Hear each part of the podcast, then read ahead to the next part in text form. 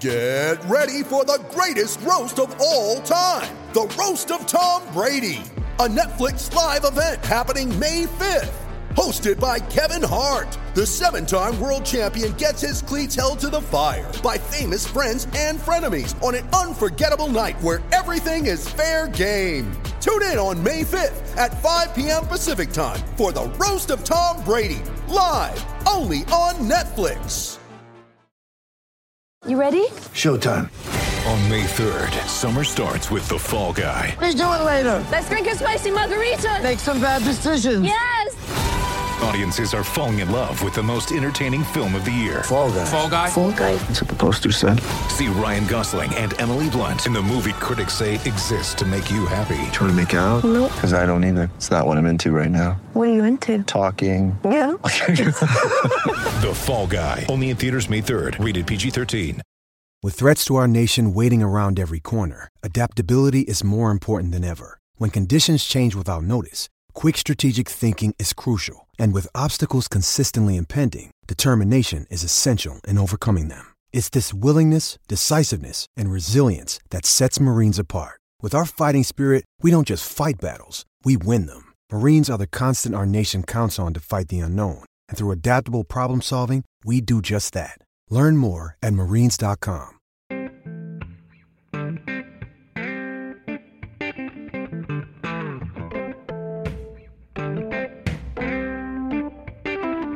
was saying, "Oh yeah, you know, it's fine. It's just you know, it'll be it'll be a couple days. You're gonna stay off of it." And it's like, "You're new, Charlie."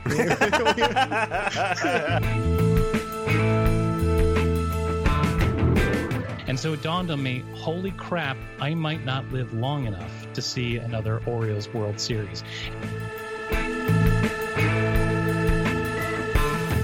Get rid of Sam Gaviglio or Joe Biagini or something. I mean, who cares about those guys? Their mothers do, Josh. Their mothers do.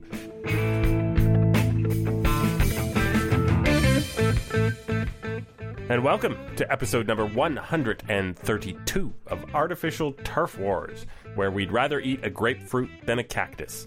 That's in case you wonder where we stood on this whole spring training league thing. I'm your host, Greg Wisniewski, and I am joined, as usual, by Joshua Howsam. Josh, how's it going back in Canada? Yeah, so there's your first sign. That's not so good. you know what? I'm all right. Where is my humidity? Where's my, you know, more than minus 10 degree weather? Yeah, uh, the thermostat we got it. It's stuck. We'll get. We'll try and get it up by the weekend for you. See what we can do. Um, Thank you. so we're gonna go over the Jays Grapefruit League record because, for real, they have one now, uh, and you'll be shocked. I tell you what it is. Uh, the Blue Jays made a couple moves that surprised people almost as much for their clubhouse effect as for their on-field effect. Both Clay Buchholz and Bud Norris have joined the roster. Devon Travis and his knees, yes, that not his regular bad knee. Amazing, really. Uh, Vlad Jr. Good news. He still knows how to hit the baseballs.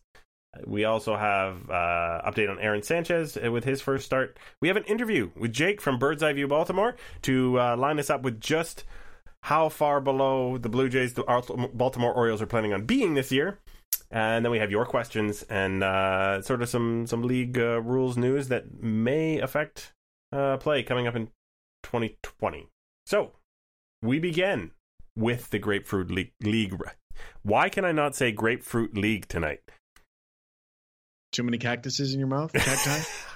yeah, we've sampled both cactus and grapefruit, and although grapefruit is horrible, cactus worse. Um, the, the Jays are three and six, which puts them, as you have observed to me, dead last in in the league uh, of those teams playing in Florida. So congratulations, guys! Uh, you This carved it for yourself. Very important, by the way. Oh, Spring huge. training. Huge. Stats. Most important thing we're going to talk about today. Well, I mean, as some individual stats, I think it's significant to note. Uh, we had a couple players you uh, you were dialed in on the offensive side. Yeah, you know, the Jays have five guys who have an OPS over a thousand. Wow. Two of those guys have, you know, under five at bats, but sort of six of them, and then but four of them, you know, Teoscar Hernandez, Gurriel, Bo Bichette, and Oh, Max wow. Pentecost has his five at bats. But mm, you know, it's it's fun to watch guys hit. because that's the only thing you can do in spring training. Call up Bo Bichette. Totally. What What are we waiting for? Hit a Uh, bomb. hit a bomb. you see the ball, hit a bomb. Um, okay, so now we, we we've been over the Grapefruit League uh, thrilling update. The Blue One Jays, second. yes, The most thrilling one. So in six at bats, Randall Grichuk is hitting 167, but his OPS is 1042 because he hit a home run. uh, that's the problem with having more than forty guys in camp and nobody playing a full game. You get some really, you know, it's like, oh, we're nine games in, yeah, but your your starting right fielder or or probable starting right fielder has what six six four at bats. Yeah, well, he was also hurt, but yeah. He's back. Uh, okay, Clay Buchholz. We need to talk about Clay Buchholz first because uh, Clay Buchholz was quite good last year when he was finishing off the season with the Diamondbacks. Yeah, he was. Uh, he, like, it seems to be a requirement to join this Blue Jays staff, was injured. Every pitcher in the Blue Jays' potential starting rotation, if Borucki is not in it, which we'll get to, was injured last year. I, I can't see anything going wrong with that in the near future at all. So, because they've gotten those out of the way, now they're healed. That's how it works. yeah, The best predictor of future health is past injuries, but in the sense of it means you won't get injured again. exactly. You got to get them out of the Oh. way. Please don't look Perfect. anybody look. Do not write me letters. Um, so you know he he had an ERA around two though once he was back. Um, as in the National League, it's you know it's not the same thing exactly, but uh, you know Clay Buchholz has been around for a long time. He's certainly a veteran pitcher, and he beats the heck out of Clayton Richard. Yeah, I mean, well, like I said, we'll get into whether that actually means anything for Clayton Richard, but you know, he has been down the last couple of years. He's you know, average fastball was ninety point eight. When he was at his best, it was ninety four.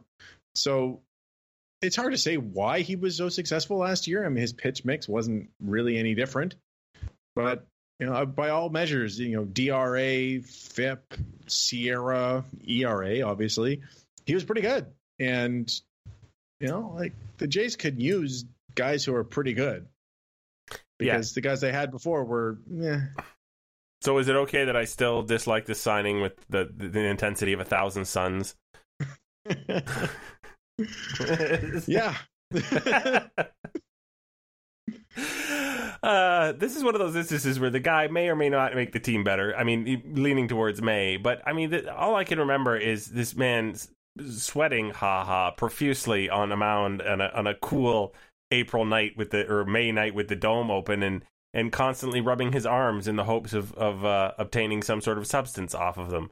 Um, I just I don't like pitchers who pitch like that. I I don't I don't like his greasy face. That's again, it's just purely personal. There's there's nothing behind well, the it there. greasy face probably because his long hair that's just covered in grease is whacking into his face. Uh, yeah, I mean, he. There's no pitcher that I've ever seen who's like that guy is doctoring the baseball. every every every start, it's like there's no way that that guy is naturally looking like that. like he he and Michael Pineda could have traded tips at any time, anywhere, hundred percent. Well, Mike, see, Michael Pineda was just like, you know what? I'm just gonna have this big mark on my arm. It's like I'm not even gonna try to hide it. Um. So yeah, I mean, maybe the doll, the ball doctoring works for Clay, and maybe that's part of what makes him good. Nobody ever calls him out on it, but uh, I don't know. He just seems, you know, like a greasy person because he's physically a greasy person when he gets out there. Uh, Yeah. Yeah, some other But- people have had issues with his personality. I, I don't know. I think that's more of a Bud Norris problem, which we're going to get to in a bit. Yeah, I mean, uh, people. I've heard people like reference this article where he's like he's friends with Donald Trump. Okay, Trump introduced him to his wife, uh, but it's a baseball player. Like a lot of them are Trump guys. Yeah, it's If- if- rich white guys and and Trump tend not to, you know, they don't they don't branch apart too often. Right. So, like, if if that's something you care about and think it's going to have an effect on the club, and it's well, you shouldn't be watching baseball. yeah, it's going to get awkward pretty fast if you really look at any uh, half the players that you're looking at. Uh, yeah. Go ahead. Beyond that, I've never, I haven't heard any actual character issues about Clay Buchholz since he's been a pro. He stole a bunch of laptops when he was in college, but you know, he, he was a poor college student. Uh, But I don't. I mean, I don't care. It's, it's kind of the point.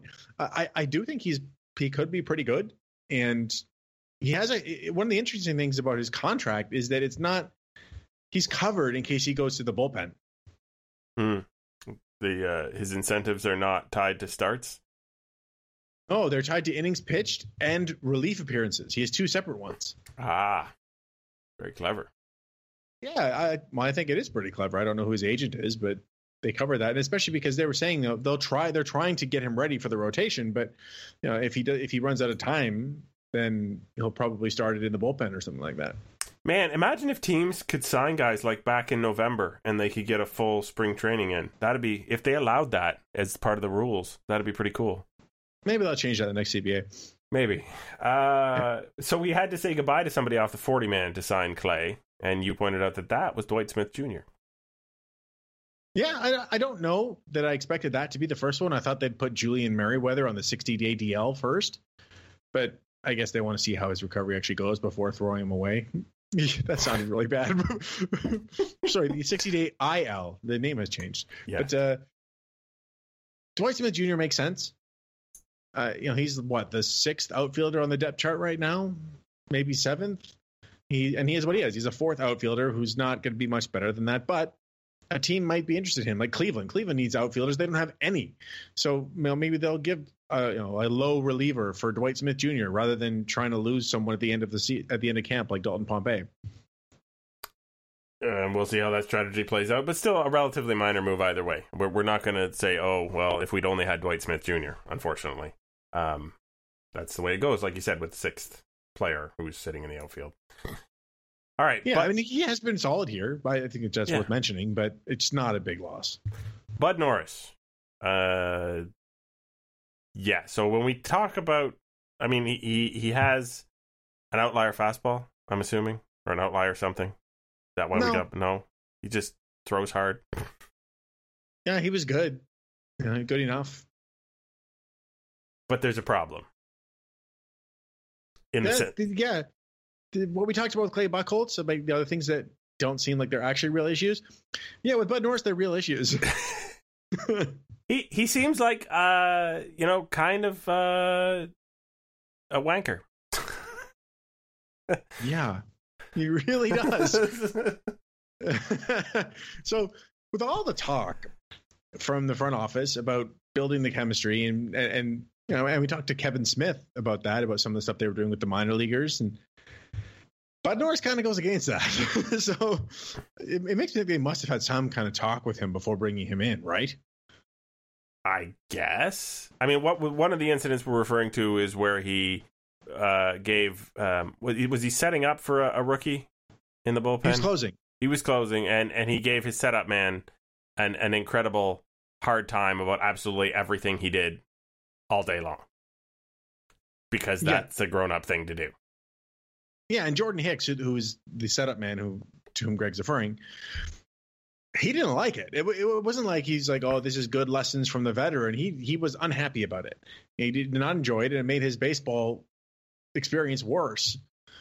Which you know, when the guy's the hardest throwing pitcher in baseball, you might want to nurture him, not piss him off. Or at the very least, uh, whatever approach you take should not be coming from one veteran player as a, you know, a uh, what you call it. I don't want to say lone wolf, but as a, as a loose cannon, just doing whatever he likes and treating this guy however he wants. Like, shouldn't management be stepping in and going, "Hey, you know, this is this is not appropriate." Which is well, what Mike Matheny basically gave the "boys will be boys" kind of Ah. speech, which you know Mike Matheny's a moron, but he's gone, and that doesn't matter. The other thing, Bud Norris, he in 2015 gave an interview where he said these players getting paid American dollars, they should play the game the American way. You might have noticed there's a lot of players on this Blue Jays team who are not American. I did. Yes. And specifically, some of them, like Vlad Guerrero Jr., hits a triple in the Domin- in the winter. Yeah, the, well, he's playing for Dominican, but in in winter ball, and dances at third base. The kind of thing that is exactly not what Bud Norris was talking about, or rather, what he was talking about, but dislikes. maybe not again the kind of thing you want around this club. like I don't. How good was he that this was the guy they wanted to bring in after broadcasting loudly about character? This is that's the part I don't understand. If they had sort of been, well, you know, we moved out a couple guys who we didn't feel were a good fit, that's different than we want to build um, you know, an organization that has a commitment to a positive attitudes from the top to the bottom. You know, because the Bud Norris is like the anti Curtis Granderson. Yeah. I, I don't really get it. There must be something. I, I, I don't know what it is, but there's got to be something because I don't think it was just lip service. I actually think they were trying to do something with this. Trying to. Like, that's why they went after CC Sabathia, and that's why they signed Granderson. I mean, they didn't do this just be for the sake of it. Oh yeah, no, I think that that program is absolutely real. I'm not saying that that part's not real. I'm just saying uh, like Well, that's why it's baffling, is what I'm Yeah. saying, because I do think it's real. and then then Bud Norris happened. Uh yeah. We'll find out. I mean spring ain't over yet, right? Well, they just wanted a record holder. That's what it was. He's, he, you know, they Pierce is gone, so they had to give the guy who gave up two walk off grand slams in the same week. I forgot that he was the Oh yeah, let's get him back. Um hmm. Yeah. no, here's the thing. Norris is actually not bad. He's a decent reliever. So from a baseball standpoint, again, it makes the Blue Jays bullpen a bit better. I mean, assuming he, it's a minor league deal for him, so assuming he cracks the roster. But that's also going to create another 40 man issue because we've got so Buchholz has been cleared away. Smith is gone. That means Axford and Norris both need to be added to the 40 man. And then, you know, three or four weeks in, Vlad Guerrero Jr. needs to be added. There's not a lot of room to do that. So I think there might be some, like, well, maybe someone will get hurt and we'll deal with this later thinking. That's never panned out before. yeah, that's that's a tomorrow's problem. Can I move on to one of today's problems? yeah. Devon Travis hurt his knee. And as you you've so kindly informed me, no, not that knee, the other knee. the dude cannot catch a break. No. No, pain-free winter and now knee pain.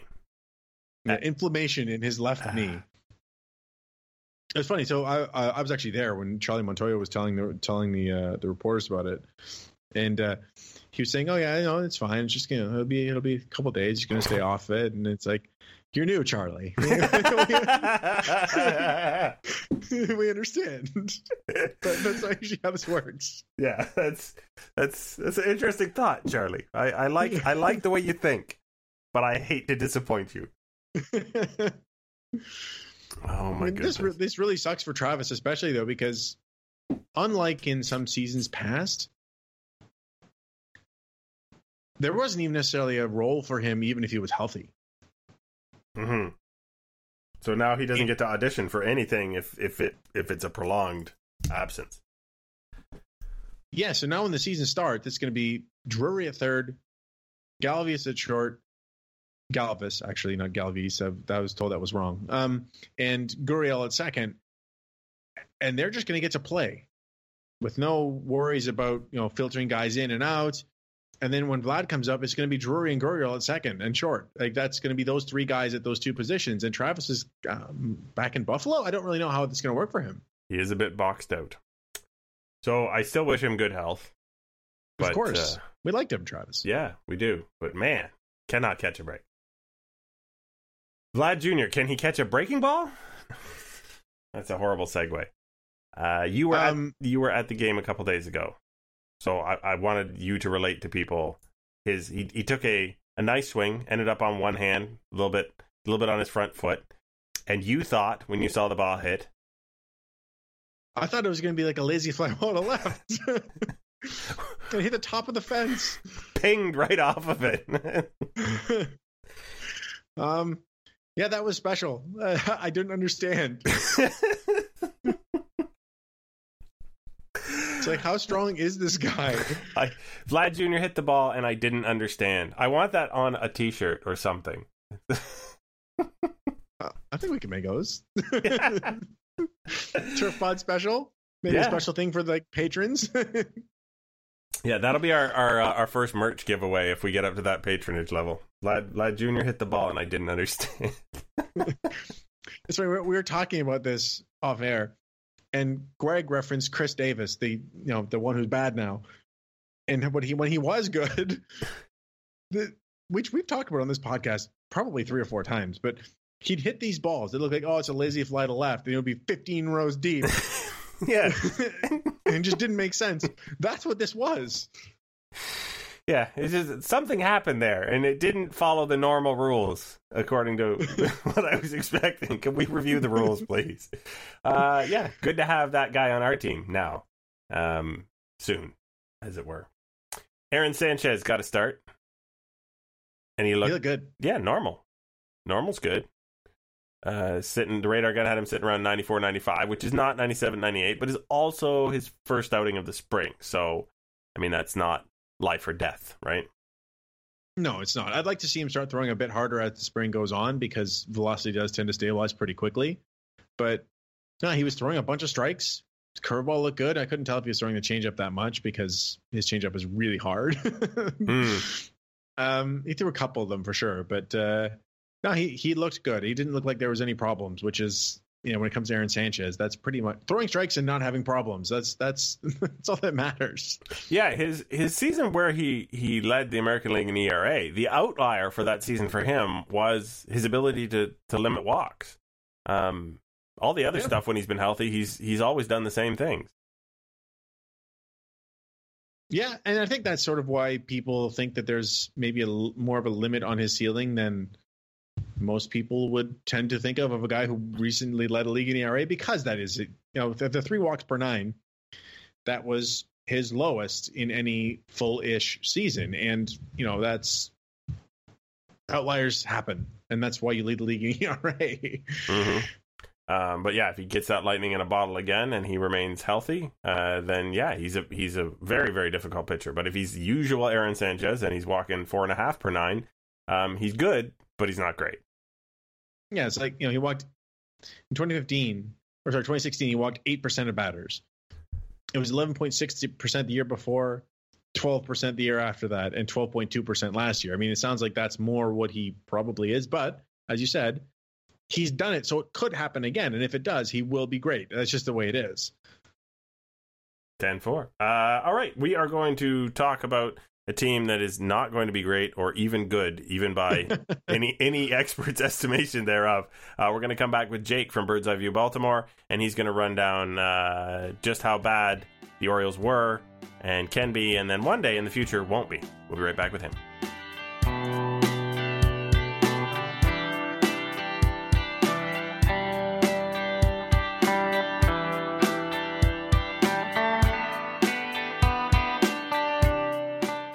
We are pleased once again to be joined by our man in Baltimore, Jake from Bird's Eye View Baltimore. Welcome back to Artificial Turf Wars. Thank you so much for having me back. I, I don't know why you'd want to be associated with anything from Baltimore, but I, I appreciate you making the exception. Oh, 100%. 100%. Because uh, we, we trust you to give us the real deal when it comes to Baltimore. And I feel like if we sought someone else out, they would try and sugarcoat it. That's just not fair when it comes to the Orioles. I, I mean, I'm I'm worried about you because um, I I don't I don't know if you know, but the Orioles have got the bird flu, and um, frankly, I'm I'm worried that it's contagious. Uh, if you get too close uh, to things related to the Baltimore Orioles, you may come down with the sucks. And side effects include sadness and cellar dwelling and losing. Well, luckily the Hmm. Jays were at least 30 games away from them in the standings, weren't they? Was that Is that a safe distance? I I can only I can only hope for you. Um all right, Josh. So Uh, you were- worried about sugarcoating, eh? yeah. Go ahead, Josh.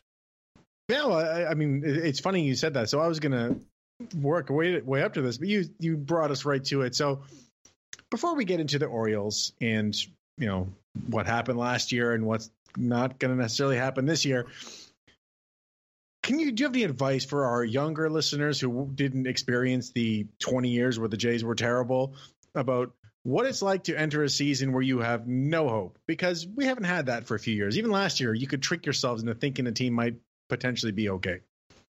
Well, I'm I'm not sure I'm the best person to ask, and and let me explain. Um, so not to date myself, but I was born in 1983, which is the last year that the Orioles won the World Series.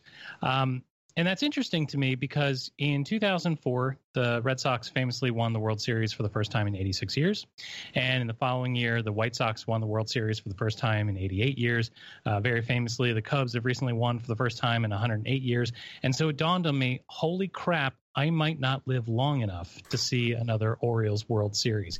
And when you look at it that way, um, I'm sorry, there was a point there. Am I supposed to give your listeners? hope? Um, no, just just I- not hope, think the just a coping mechanism. It's it's not about I hope at this point. I think the best way that I, I can put this is that you know uh, I love the Baltimore Orioles. I, I love watching Orioles baseball, and I cannot explain to you why. Uh, my formative years, uh, when it came to baseball, uh, you know, came in a half-empty Camden Yards where you know the team was getting pummeled night in and night out. And, and i got to tell you i have a tremendous amount of fond memories of just going to see not even likable losers. Um, I, I i cannot explain to you why baseball gets into your blood the way it does but it does. And you will find times in awful seasons that fuel you. It's either the ridiculous play that you can't get over just how ridiculous that was that you just saw, or the fact that every win, as unlikely as it is, gives you just enough. Like it fills you up with just enough to get to that next day or that next win or what have you. But it also makes the times that are good that much the sweeter, right? So here in Baltimore, we just lived through let's call it five good years of baseball, where where the Orioles were really one of the premier teams in in the American League, uh, with nothing to show for it, uh, an ALCS in 2014, but there were good times. There were times where it wasn't embarrassing to be an Orioles fan, and I think if you can um, if you can take baseball for what it is, which is you know 162 uh, six month journey of of a good time night after night, and find the things that make it a good time uh, the winning and the losing might not matter quite as much. So you're saying one Well game said. at a time is the way to go, rather than you know trying to take it all in at once. No, it's one drink at a time. You right, got that wrong. one one shot at a time, and you're good. So I think you could focus on the fact I have to go back to last year because it was such an abysmally bad season. I have to, I have to.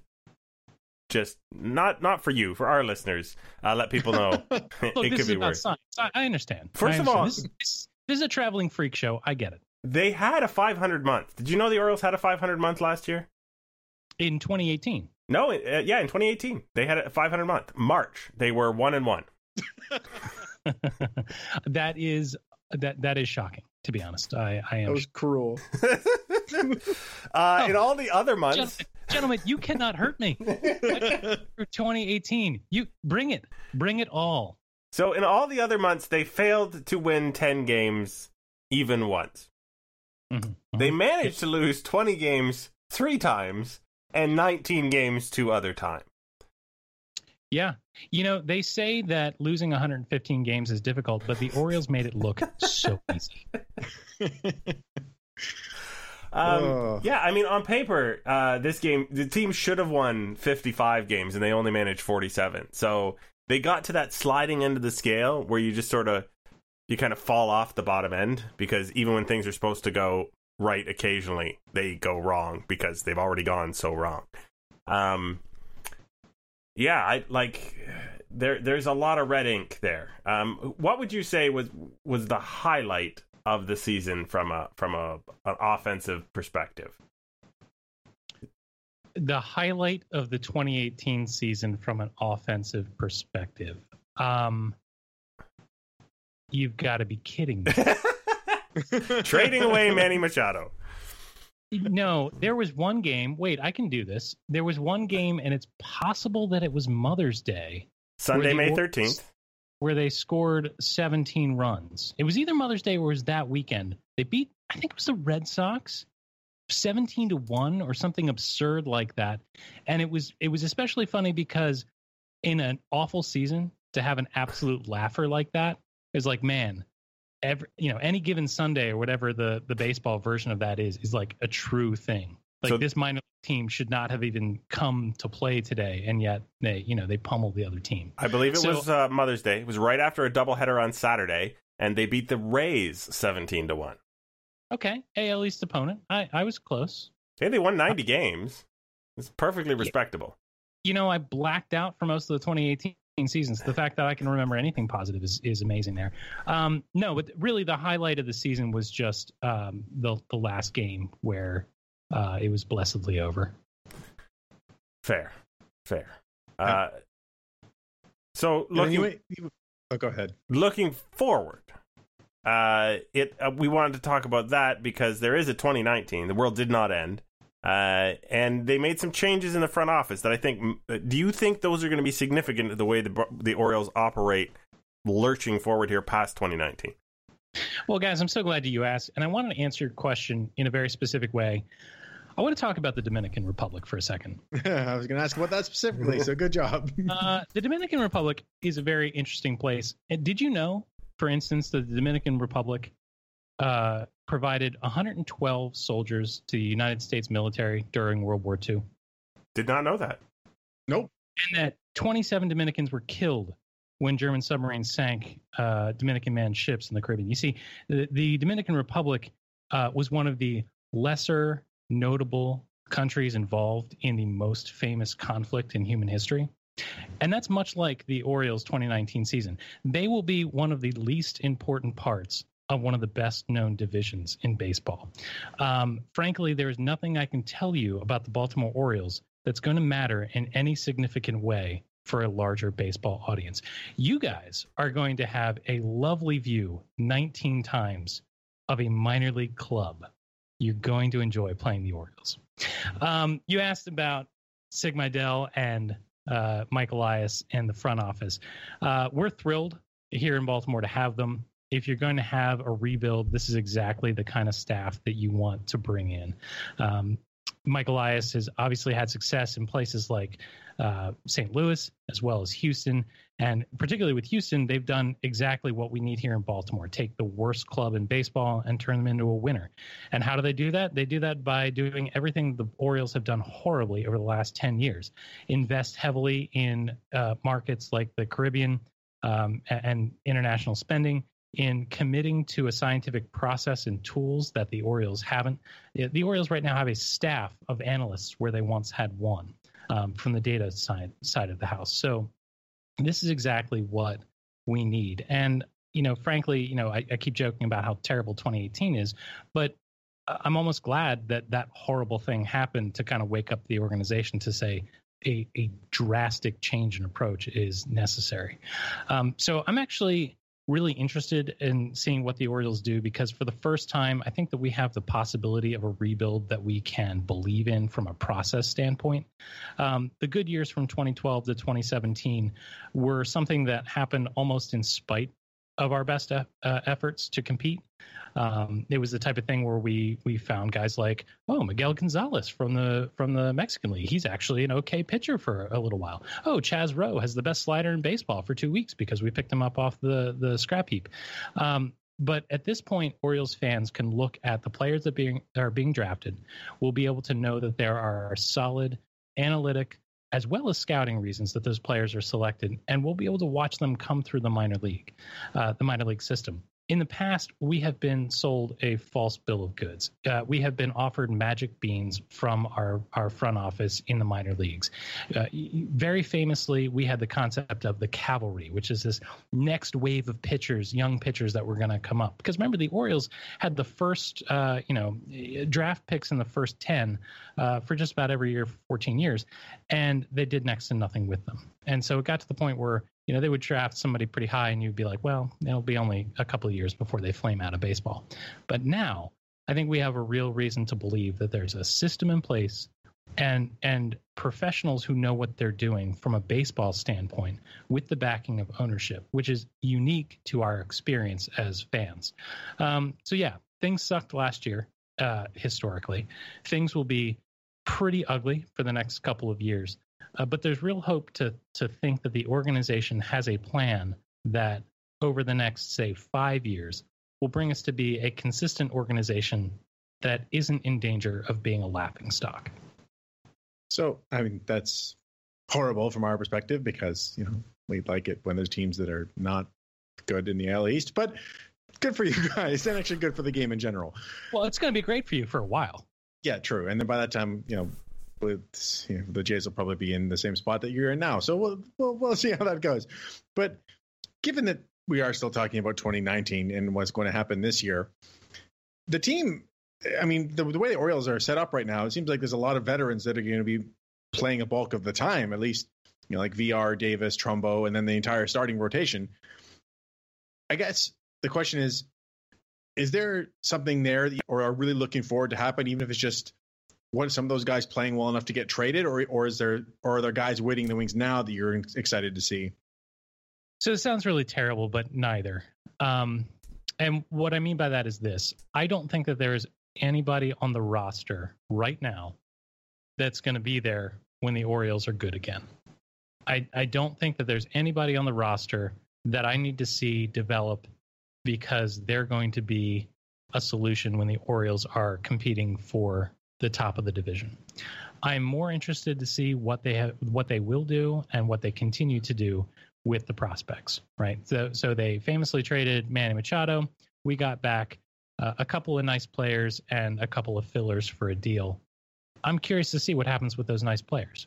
You know what what happens um, to Yusniel Diaz. Uh, he's not ready to play Major League Baseball, and frankly, I don't want to see him if he's not ready. Uh, for a long time, the Orioles would bring up players who weren't ready because we didn't have anybody better, uh, because they they were trying to compete where they didn't have a shot. I would much rather the Orioles develop players at the right speed and wait for them to be good. Um, you know that that sounds a whole lot like I'm saying I want the Orioles to tank. That's not what I'm saying. Uh, but the the roster decisions that they've made doesn't really excite me. You know, we brought in Alcides Escobar as a, a veteran presence in the in the infield. I could really care less as to whether or not he makes the team. I could really care less as to what he achieves this year. Uh, you, you mentioned Jonathan Villar. He's a player that is filling time until the Orioles are good again. And so, yeah, I mean, I, I hope he does well because I'd like to see a winner on the club, but I'm not really emotionally invested in his success personally. Um, at this point, you know, I think Orioles fans are in the position of having to root for the laundry because, you know, the personalities are just not that exciting. Um, th- there are some folks that we'd like to see do well because we as fans get emotionally attached to people. Uh, Trey Mancini, Cedric Mullins, we, would like to see these guys do well. I'd love to see Dylan Bundy finally turn himself into a, a top flight pitcher. I'm not really sure that's that's in the cards for him anymore, but y- you hope for that to happen. But as far as guys like you know Andrew Ka- Andrew Cashner, Alex Cobb, Mark Trumbo, Chris Davis, uh, you know, n- no big deal. Uh, I, so, I hope they do because I don't want to see a loser, but I'm not. I'm not really expecting much. So this is the part where I usually try and get someone to put a number on their team. Now you you alluded to the uh, Houston Astros, and the 2012 Astros were almost as famously bad as uh, as these 2018 Orioles were. Uh, but I, I are you are you going to be willing to put a number on how bad the 2019 Orioles are going to be? Well, you know, I joked before about 115 games being difficult to lose, and I, I, I think there's probably some truth to that. I, I also think that, uh, you know, in in order to avoid losing 100 games, this club would have to have a huge uh, improvement. So, um, a number, I'm not sure I'm ready to do that, but I will say that I think this club easily eclipses 100 losses. Wow, which uh, pretty much I don't have to ask what position in the division they're going to be. let, let me let me put it this way minus a, a, a, very strange relocation or a very unfortunate train accident, I think that the Orioles will be in, in, last place in the AL East. Okay, quick reframing. Will the Orioles be closer to fourth than the fourth place team is to first place? Oh man. Uh, so SAT uh, uh, fourth is to third is no, no.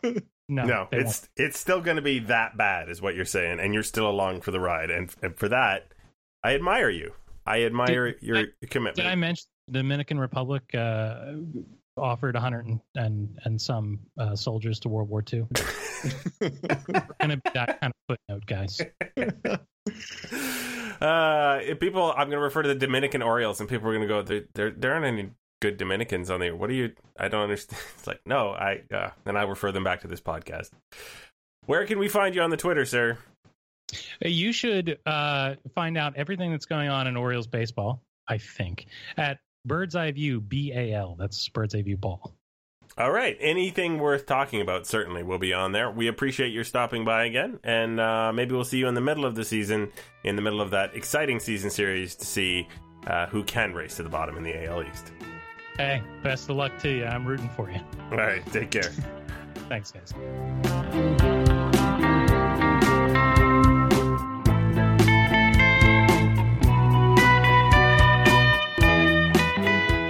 And we're back. Uh, you know what? I, I think if a if a sinkhole had opened up on Eutaw Street and eaten the right field bleachers, it could not have gone worse last year for the Baltimore Orioles. Well, at least nobody would have been hurt. You know, they, their literal worst attendance is always Blue Jays games in late season. Always. Those, Even they were good. yeah. like I, I can only think that most of the rest of the AL East, some sometimes people will travel from New York and Boston to get there to be, you know, away fans, and that just doesn't happen with the Blue Jays fans. So so it's literally only Baltimore fans in the park. Yeah, uh, I don't know what that is, but here's the thing: they did not have the worst attendance in the division last year. No, because Tampa's in a division, right? They they still outdrew Tampa by almost six thousand fans a game. they lost 115 games. Tampa won 90. You know what? Uh, I don't. I don't. I have no explanation really for that in the long run, so I'm just gonna play the question stinger. Time now to hear from our listeners. That just seems silly. Here are the rules. First, I ask a question, then you ask a question. Now, how does that sound, sweetheart? Could you repeat the question, please?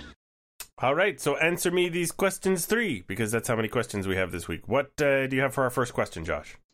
So this was from Brendan Kuhn. He actually asked it to me directly, but I thought it'd be it was an interesting one to read on here. Would the Royals have to put Elvis Luciano on their 40 man in order to take him back if the Jays returned him? A lot of people don't really understand parts of the Rule 5 draft, and this is one that you know I can see people being confused about because the guy goes from the 40 man to what? The answer is no. They don't have to put him back on the 40 man because could you imagine that if that was the way it was? It's like, okay, you take a guy from the team in the Rule 5 and then they fill out their roster. It's like, okay, we'll send him back. You have to DFA someone now. Yeah, so the, the it's the, the the privilege of the Rule Five is to pick from someone else's organization someone they might actually want to keep, and the penalty of the Rule Five is that you you the picker must keep that person on your roster for the entire season, right? Yeah, that's correct. Unless they're hurt, in which case you can DL them, then you have to keep them up the following year. But you know, I, I do understand this question though because it's a weird concept that someone can be on the forty man and then just not. Right. And, and it's I, the only situation where that can occur without an outright assignment. Yeah, and and all of the the the drafting rules in in uh, in baseball are all a muddled mess, if you ask me, as well as the DFA rules. Um, it's they're they're all very convoluted, so I totally understand the question. Okay, Sean Addis at Sean underscore Addis asks, "Who do you think opens the season in the AAA Buffalo rotation, and who might be a surprise to make the Blue Jays pitching staff?" Mm. It's a tougher one. Uh, so Reid-Foley, I think for sure, and Pannone will be there. This is, he just said the AAA rotation, right? Yes. Okay, so those those two are are locks. Uh, I would have said TJ Zork. Zoik, that sounded like Zork. Uh, it's an unusual but, name, not that unusual of a name.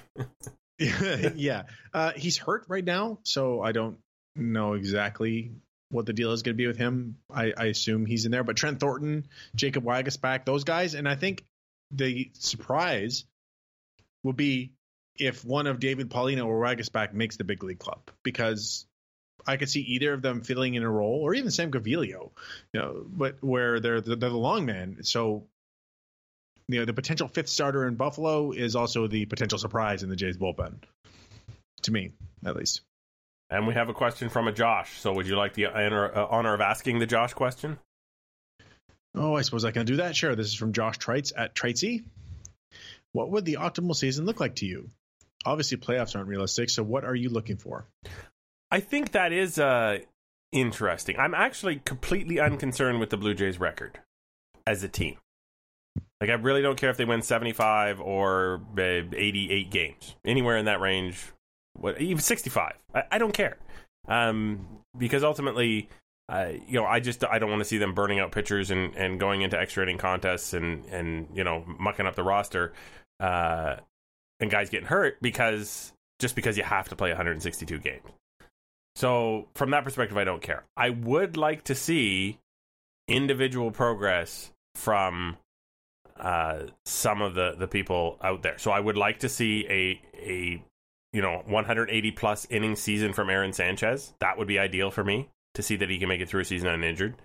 Um, I would like to see Marcus Stroman um, take his turn and, and, be you know with his peripherals as the Marcus Stroman who we've we've come to see, but you know when he's not injured.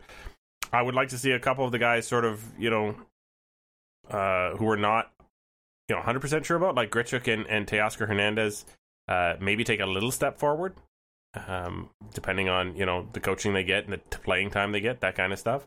And of course, I want to see uh, Vlad Guerrero Jr.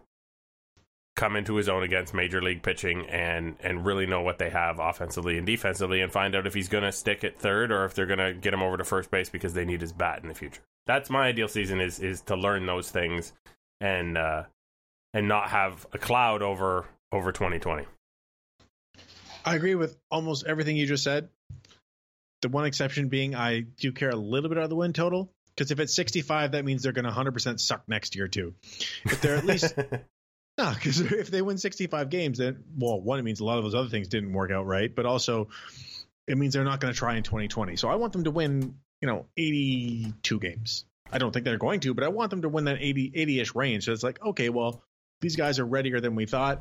Now let's actually supplement. I mean, I don't know. I know you're not supposed to be allowed to add good players, but to actually supplement in free agency next year. Um, I, I have to look this up because I'm curious. The Boston Red Sox team history. Well, that's not the one I want. I want the year by year stats. Yes, it's always good to look up stuff live.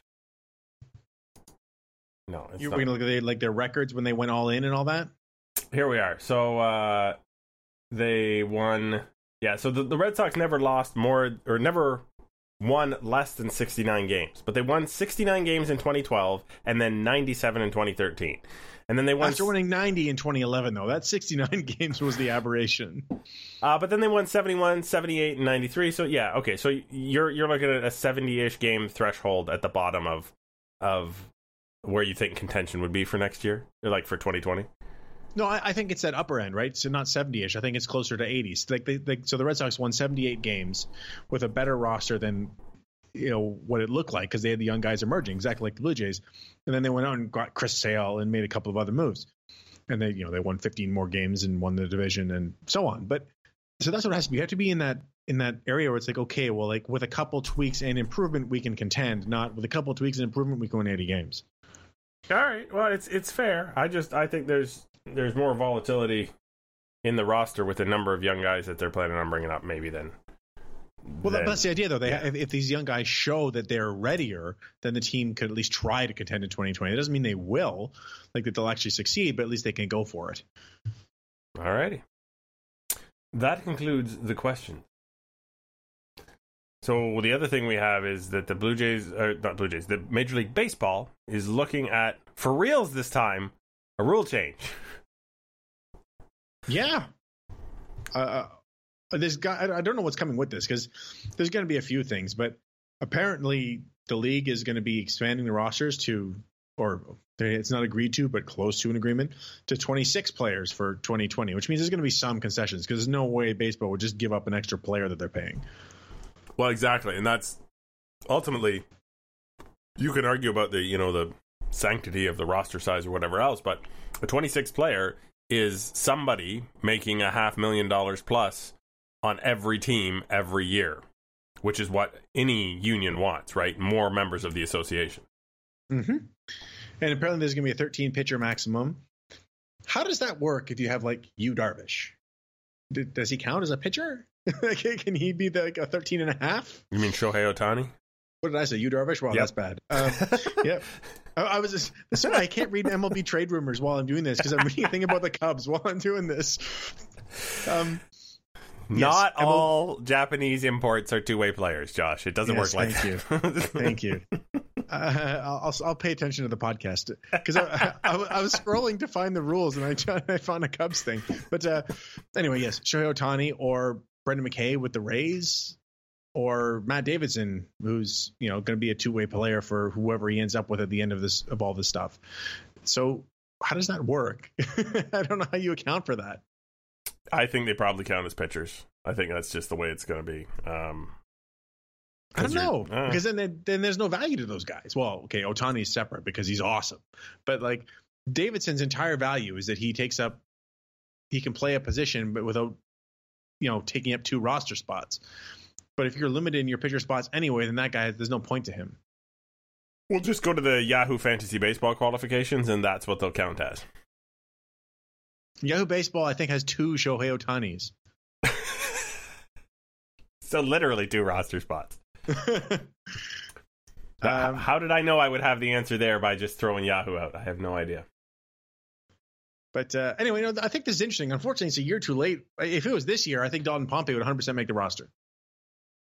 As Mister Twenty Six. Yeah. Like, why not?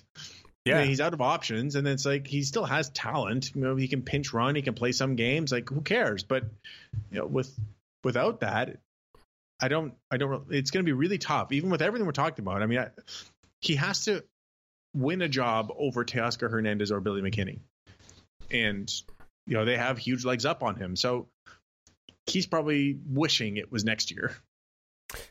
Yeah, yeah. It's it's tough when when circumstances uh, conspire against you for a couple of years, and then yeah, like you said, you're out of options, and suddenly the clock is ticking, and there's not much you can do about it at this point. No, So what else? I think I think at this point, this is where I ask you for a final thought.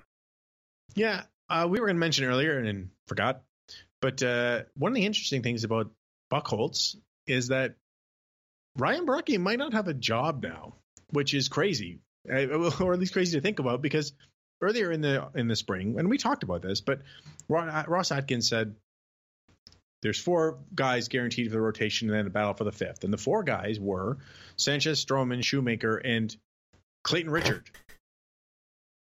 well, you're you're contractually obligated to pause before you say his name. Well, yeah. um, okay. Uh, I mean, I guess it made some sense when you know when they only had four of them, but they don't only have four of them now because they've got Clay, Clay Buchholz. So and I can't imagine they're going to stick to that and send Borucki to the minors because that just sounds wrong, right? That the the most consistent pitcher down the stretch you had last year starts in the minors because you didn't mention his name, you know, at the beginning of spring training this year. But I didn't mention his name. Specifically, mentioned that he had to battle for a spot. Yeah, and especially because Clayton Richard, right? Last year, lefties had an OPS of 663 against him. Righties, 799. That's bad. yeah. And OPS of Um, 800 against against an entire class of batter, not good. Right. And, you know, look, Clay, Clayton Richard, he is an innings eater, so I can understand this idea where they want to keep him in there. But righties for his career have done so much better against him than lefties. And the Jays only have one lefty in the pen, and it's Tim Mayza. So it seems like he could have pretty useful value, pretty useful value, pretty good value pitching as a reliever. Uh, does that create a logjam in the bullpen? No, it could just be get rid of Sam Gaviglio or Joe Biagini or something. I mean, who cares about those guys? Their mothers do, Josh. Their mothers do. Okay, but just more in the sense of like, you know, Biagini can go to the minors and Sam Gaviglio, is Sam Gaviglio. It's like they're not, they're not. Outstanding talents in in any particular way. No, but they also wouldn't be. Yeah, they're both righties too. So it's like look at the righty depth chart. It's Giles, Tepera, Phelps, Norris, and then you're getting to one of those guys. I mean, that's pretty far down. Indeed. Well, and Axford. So this is they're the sixth righty in the bullpen. I don't. It's not really a big role. Fair enough. All right. Well, then I'm. Uh, I think I'm going to call it uh, the end of the podcast, which is to say, uh, you have been Joshua House. I'm at Joshua House. And I have been Greg Wisniewski at Coolhead 2010, and our guest was uh, Jake from Bird's Eye View Baltimore at Bird's Eye View BAL, and we. Yeah, sorry, and this was Artificial Turf Wars, episode number 132. And we'll talk at you next week.